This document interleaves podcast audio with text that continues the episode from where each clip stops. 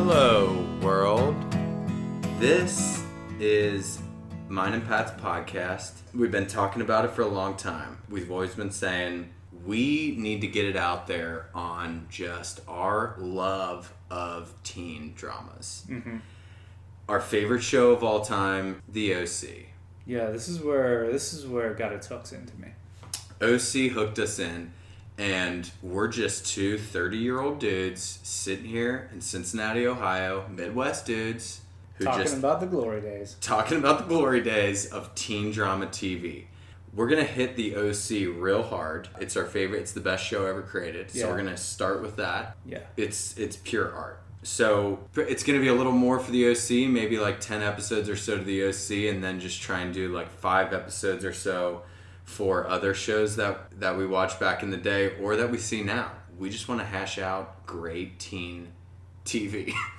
We just want to live vicariously through teen dramas, and that's why we're calling this podcast Vicarious Living.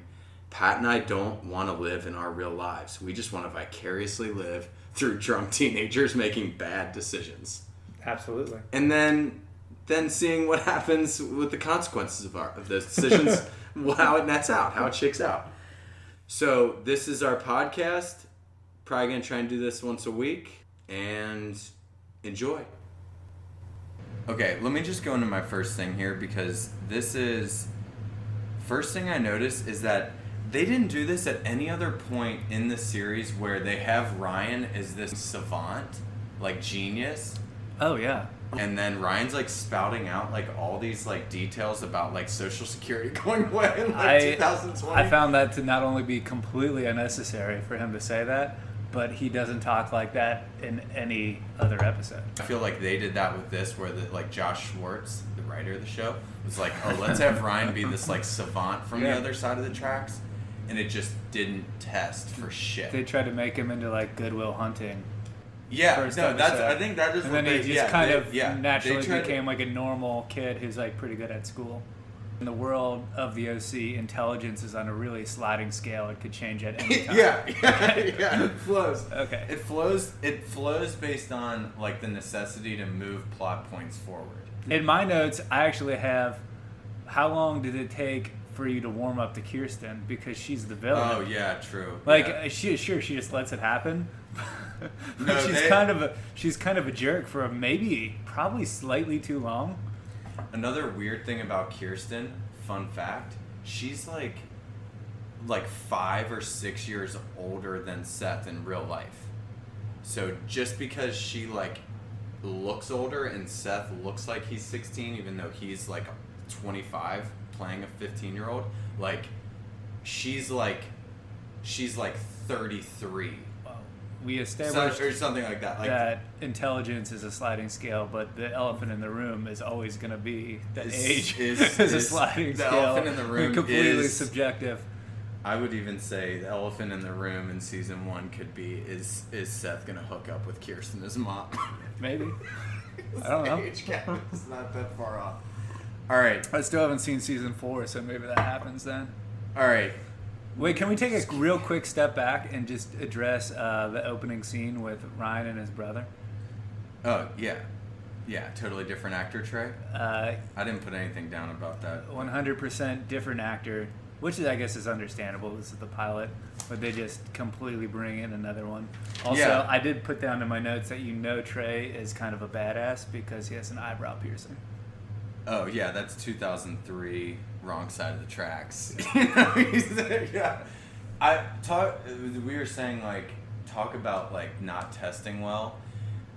How fucking bad did he test to where like by season 2, when they actually really needed to develop that new character, they just completely recast it? Like, I don't know if it's a testing thing. It might just be that he has Scott Speedman's agent. AKA the worst agent in the game. And so they really did want him involved, but it was just the negotiations went so poorly with Scott Speedman.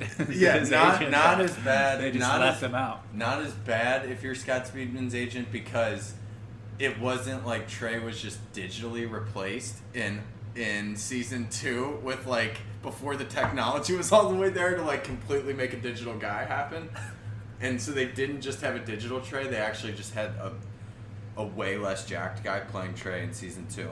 Let me just give a quick thing here. Yeah, thank you. We've already spent too much time on fake Trey.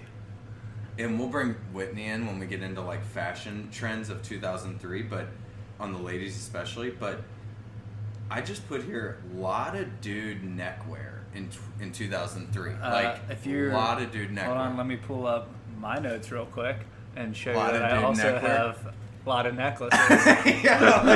Luke is rocking a seashell necklace. Yeah. Ryan has a leather one. There was a time where puka shells were... Like, when we were in the 8th grade around there, like, puka shells were hot as fuck. Like, I remember distinctly, like, going to, like, teen nights and being like, God, if I only had puka shells, that would be a massive difference in the amount of other 13-year-olds that I'd be able to grind on tonight if I had the fucking puka shells. That begs the question, should we bring them back? I mean... Should we bring back necklaces for guys? For all of the non-people listening, you'll know that me and Pat single-handedly made V-necks cool in 2009. No one else is doing it. That's actually a really nice fun fact about us. Yeah, so I can see us doing that with puka shells. Okay. Also on the neckwear, Ryan wears a choker. I don't see that ever coming back. I don't know how in 2003 chokers were a thing. It's just, it's kind of in character for him to have, like, some badass, like, wrong side of the track accessories, but it's really hard to picture him finding that piece of leather and tying it around his neck, like, to look that, like, it just doesn't really add up. Is it tie? Yeah, it's just like a strap of leather, and he's got it, like, he tied it like this. I just can't imagine him looking in the mirror. And it's so tight that, yeah, it's not like you tie it loose and then put it around your neck. Like, it's like you put it on... choke the fuck out of yourself and then tie like it's anyways. All right, next one. In terms of why I was so smart in the first season, he was keeping all the knowledge up in his brain with the Joker. Another one of who didn't test well, clearly Rosa the maid, because Rosa the maid is definitely gone by like mid-season 1. Add her to the list of like, and then it goes the other way, too, because, like, Summer did not, like, she was not part of the cast. She's not in any of the opening credits at all. And people just, like, loved her. And that whole, like, I was talking about that Holly chick when we were watching it. She was at the same level as Summer, except, like, Summer became a part of the entire show, and that Holly girl... She just, like, moonlights in, sluts around, hooks up with a couple people, and then just bounces. That's literally her only premise. The Rosa the Maid thing, I had the same thought, because that could be, like, a cool character, like, just kind of another person in the mix with the house. I think it made him seem too elitist. Yeah, it might have also just been, like, a financial decision. Like, the more main characters you have, the more money it costs. Well, I don't think she's probably, like, garnering that much. I mean, if she became... She's not Sandy. I mean, she's not... if she became not a Tate Donovan who's coming in the man of 7 figures. If she became, like, a character that came in every episode and had, like, a witty line, then that's, you know, some more money that you got to pay out to that actor. Do they reference her? Even though, like, she totally vanishes? She moonlights in every once in a while, but it also might have just not tested well, like, purely from, like, hey, this kind of maybe seems a little... so maybe we shouldn't have just the, like, Guatemalan I feel like nanny. Maybe they fired her mid-episode because I actually thought we just didn't see that. Yeah. That Kirsten's taking out her own trash, which if you have a maid, why are you taking out your own trash? When she goes to talk to Jimmy Cooper. They need a maid because Kirsten, like, is a working, full-time working. She makes all the money in the relationship. Sandy, though, you know, he's pulling down $30,000 a year. In Los Angeles as a public defender, but he's still gone all the time. So I don't know why you wouldn't have a nanny. Uh-huh. I would. What? If you're that rich, you have one. We'll get down to the bottom of that. Yeah, so... All right, next... Well, speaking of characters that got written out, the same scene while she was taking him out to the trash, I know I mentioned this, But the dog. Yeah, there's a dog in the mix who didn't test well. So they did have to put that dog down, unfortunately. Yeah, that's the thing. They probably just do that with everyone who doesn't test well. They put them down. So like, Rosa was murdered at some point during mid-season one. They just killed her. The dog obviously put down. R.I.P. All right. So, fun fact, another one. After, when we see them all going to the debutante ball. It's sorry, let me make a quick correction there. It's actually a charity fashion show. All right. So, yeah, the debutante ball is actually later. That's a good point. Good catch by you. I really jumped the gun on that. When they're getting ready for the charity fashion show, which is amazing, and I don't know what other world. I mean, this is why the whole series is like based there, because like in the Midwest, you don't have shit like that. Like there's not there. To support that point, I've actually never been to a charity fashion show. Yeah, so it's one of our key points of like. What like our ideas for like how to have a successful like teen soap opera drama show, like it has to be like a rich desired area, because you get all these things that like the rest of the country is just completely foreign to them. It's also like body of water, stuff like that we talked about. Have body of water. Gotta be by a body of water. I mean it's genius, because like they do whatever they want, and we're as Midwesterners just forced to kind of accept it. Yeah. It's like a normal thing. Like, oh, yeah, of course. Marissa, she's 14 years old in the show, but she is on stage emceeing this charity event in front of hundreds of people, so that does make sense. All right, I'm just going to give two rapid-fire fun facts. Hit me. One, we already discussed this when we were watching it. Shailene Woodley is playing Caitlin Cohen, Marissa's younger sister, who's 9 or 10 years old in season one. We'll see this as we get later. Shailene Woodley, who ends up becoming like super famous, like a Kroger brand version of Jennifer Lawrence. She didn't get the benefit of like the Hunger Games series. She got like the Divergent series, which is like Kroger brand version. Yeah. But she's just apparently. So she was too young when they first did it. She was like 10 years old when she comes back in like season 3. It's a completely different actress. She got the Trey treatment, and she's also like aged like 4 or 5 years versus like 1 or 2. She comes back like fully through puberty and just like everyone else, like a 25-year-old playing like a 17-year-old and just slutting around like crazy. Oh yeah. That other fun fact. So I was gonna say this: the waiter, that's super flamboyant. I'm excited about waiter. This one. Go on. Episode 1, Season 1, there's a waiter when they get to the charity fashion show who offers them some weird, like, L.A. snack that, like, it's not like pigs on a stick or anything that you get here for the fucking hors d'oeuvres. It's like some weird, like, salmon-encrusted whatever. Snack. It's an L.A. salmon-encrusted something. That waiter ends up being he's one of the 2 gay gentlemen who sell them their house in season 4, the old Berkeley house that they lived in. Oh, really? Him and the other guy who sell them that Berkeley house when they're trying to get out of Newport is that guy, and then someone else who was also somewhere else in season 1. That's an amazing catch. I have no idea how you noticed that. It's actually kind of intimidating that Director's commentary. Gosh. Should we just assume in the world of the universe he moved his way up from cocktail waiter to real estate agent? They just think that people aren't doing the deep dives.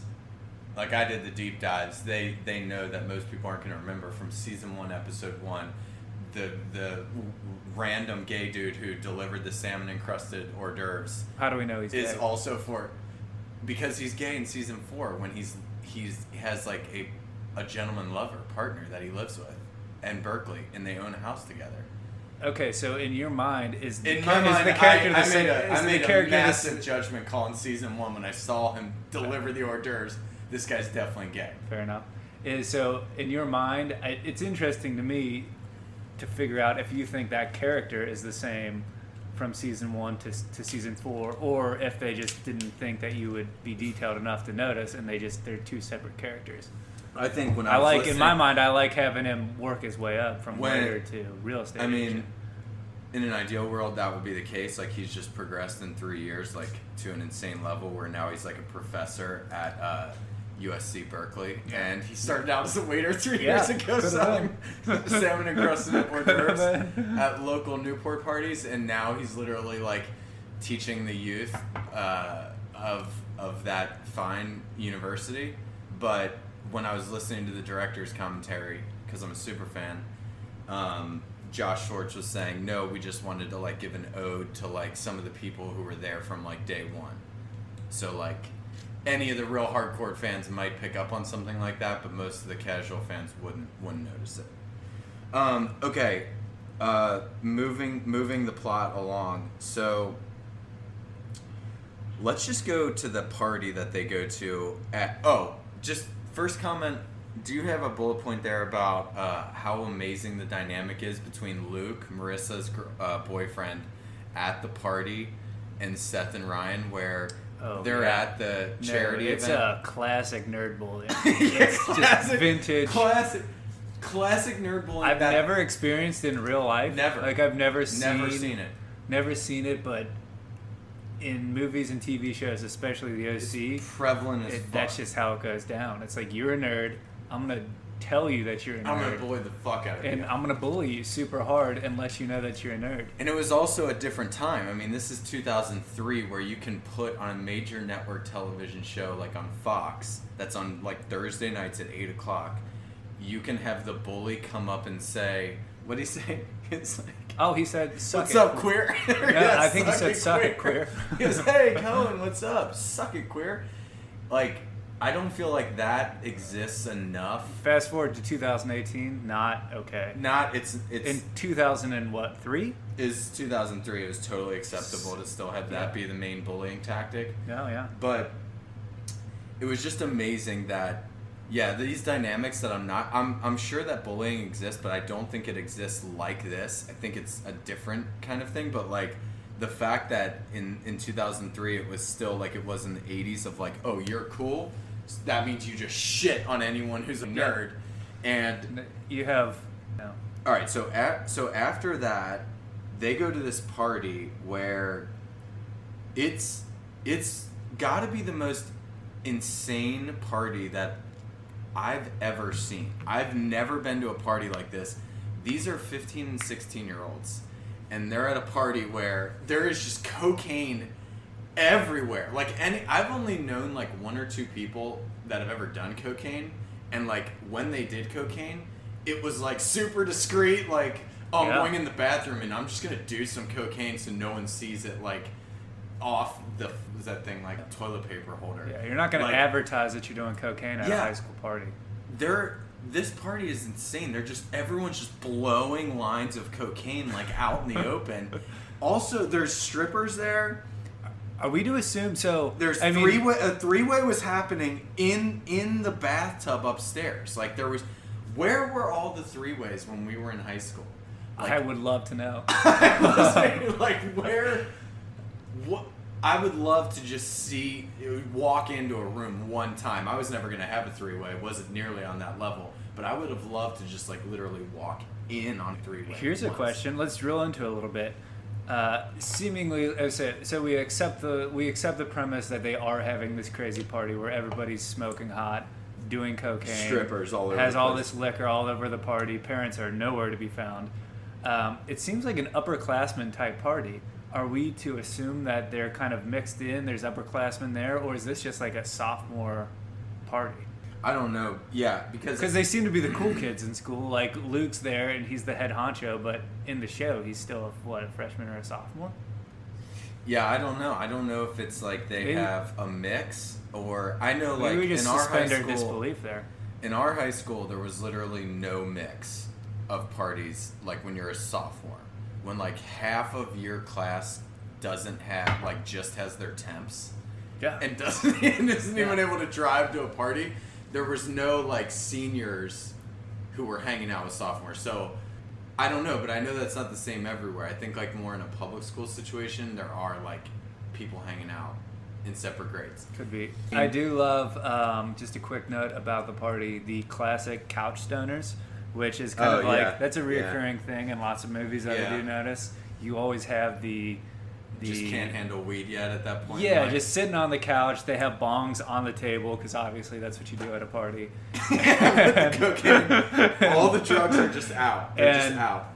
Not only are they smoking weed, but they seem to be in a catatonic state where they can't do anything else but sit down and kind of stare. Don't you feel like that there was a little of that though in high school with people who were smoking? Like you're not yet acclimated enough to it to where you would smoke and then you would just get that way. I feel like I've like remember people maybe, but I guess not enough to be like a party stereotype. Like, you know, oh, there's the stoner. Well, there's just stereotypes across the board that are happening here that I love the idea of a party stereotype. Like you got your bikini girl. You've got talking to anybody. She's just kind of dancing by herself. Yeah, she's just. But the party stereotype, there's also in the party stereotype, there's just that random loser, weird dude who's like tight with everyone, but he's just running the keg. Like he's just pouring. I've never been to a party where like there's just the comic relief guy who's like tight with everyone. Nobody knows that guy. And he just shows up at parties. The keg, just like his duty is to like just pump the keg and like make sure it's like always good to go, and then filling everyone's glass. No party I was ever at, it wasn't like you would just go over to the keg and fill it up yourself. So a lot of weird cliches. Also, the cliche that it was definitely like on full display. In high school especially, like there's always that drunk ass, the girl who gets like belligerent, blacked out drunk. That cliche still exists. It still exists. That one's true as fuck. It's not like wrong like the bullying ones or like the cocaine just literally being like in every part of the house at parties.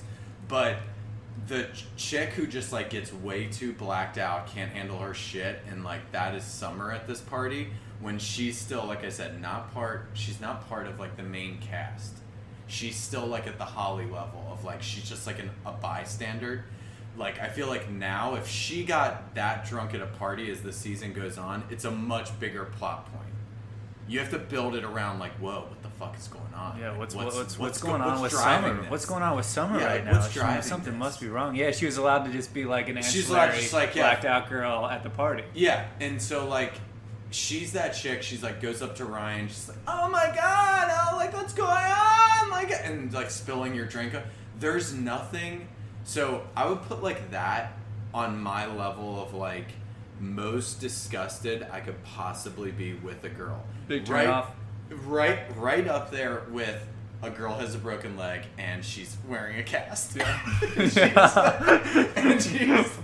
It's one of those like if you could be the hottest girl in the world, but I swear to God, like if you just happen to have bad luck. Question and posed to you: what's more of a turnoff, if a girl has a broken leg, or a girl both legs are fine comes up to you and says that she kind of likes you and that she thinks you're cute? You've never met her. Definitely the second one.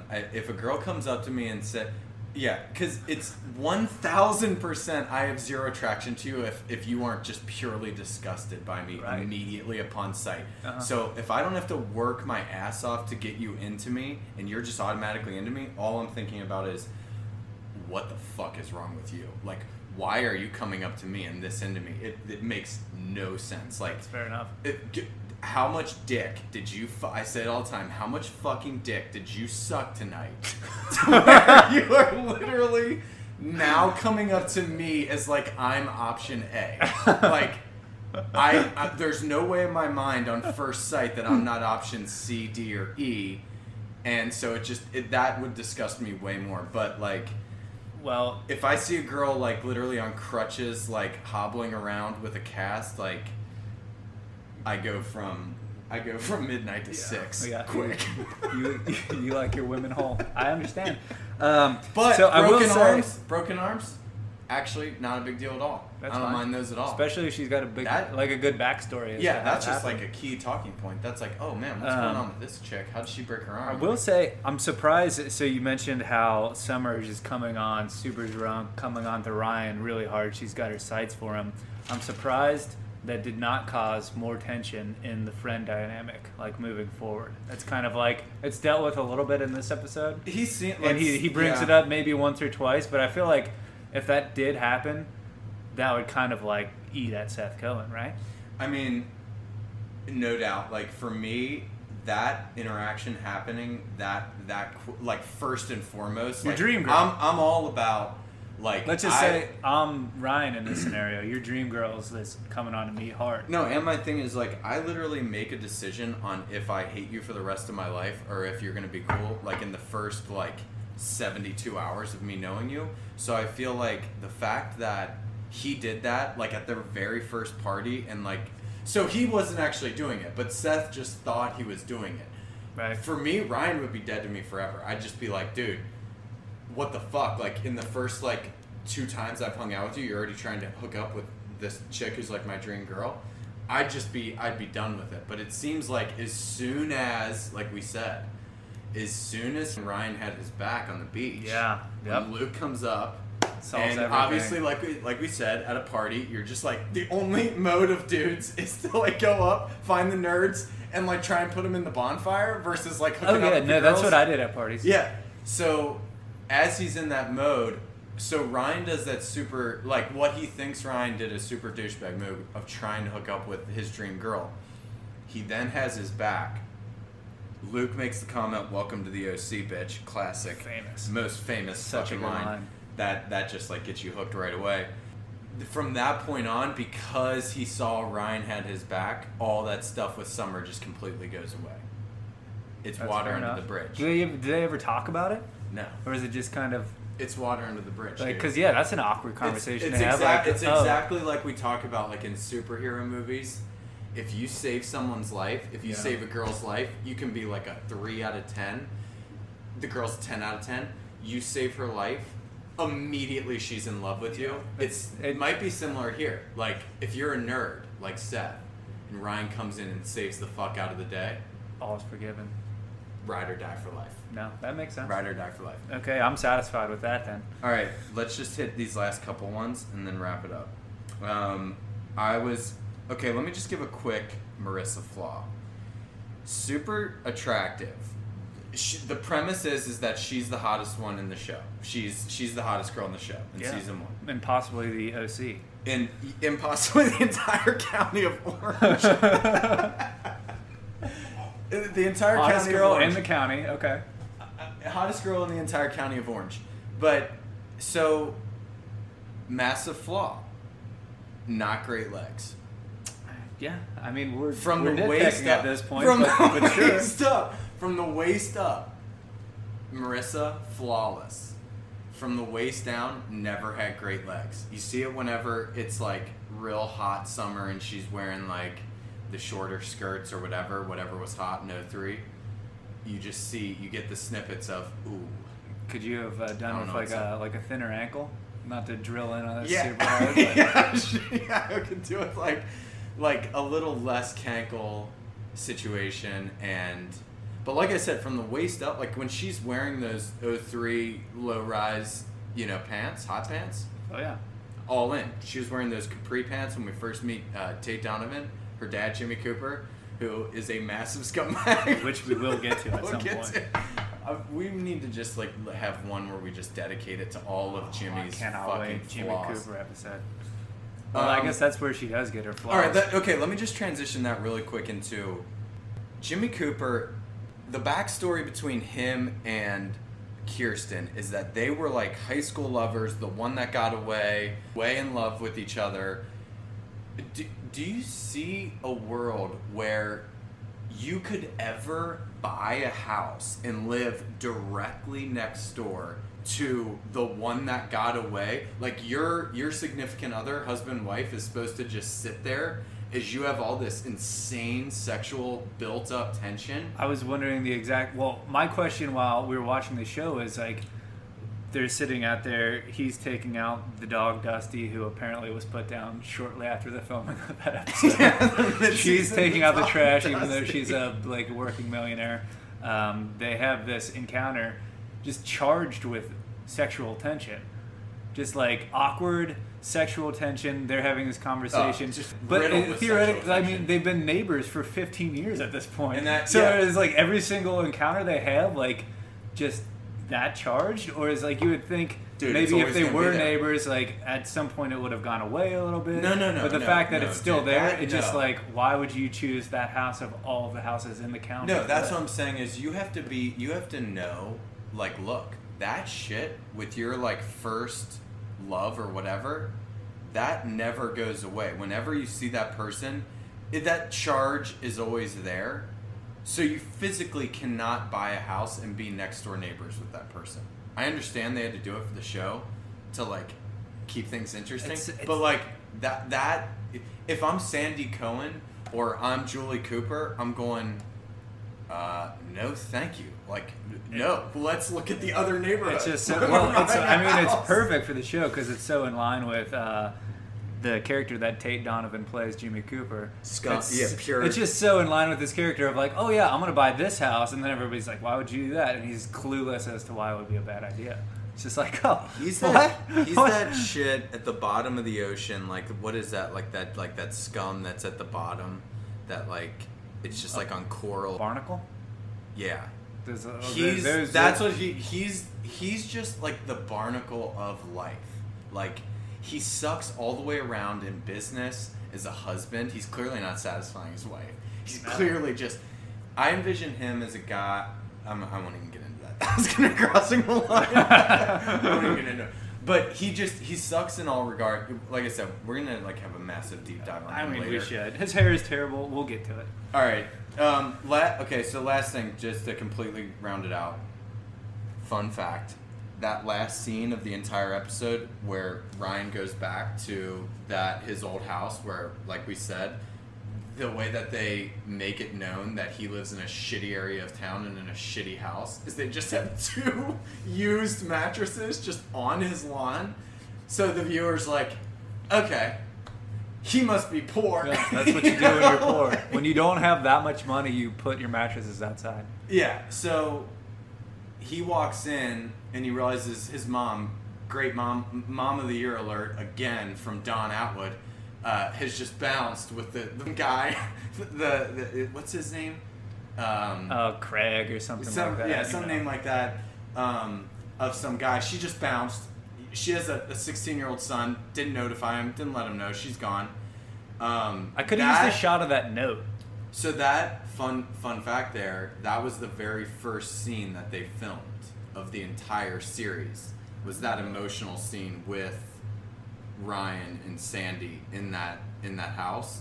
And when I heard an interview in my lifetime of extensive research on this show, yeah, leading up to this moment, what's Ryan's real name? Benjamin McKenzie. Benjamin Buttons. Is it McKenzie? Oh, Benjamin McKenzie.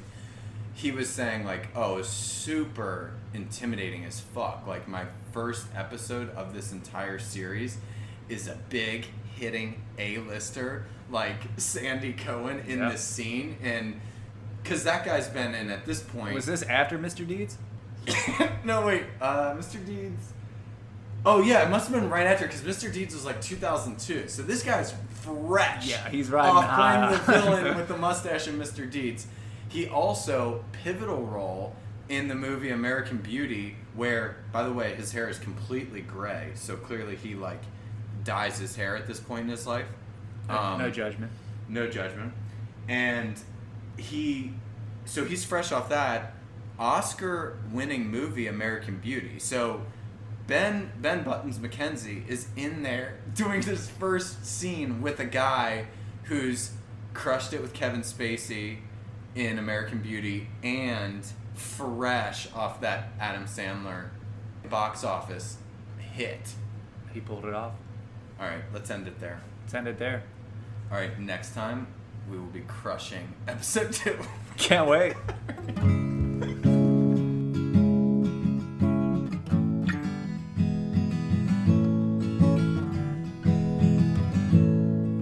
Check out more Vicarious Living episodes. Follow us on SoundCloud at Vicarious Living. You'll know you found us when you find a picture of Pat and I sitting on a couple rocks overlooking the vast landscape that is Laguna Beach. Steven's there. He's just not pictured. Steven and Elsie, both there. Just not pictured.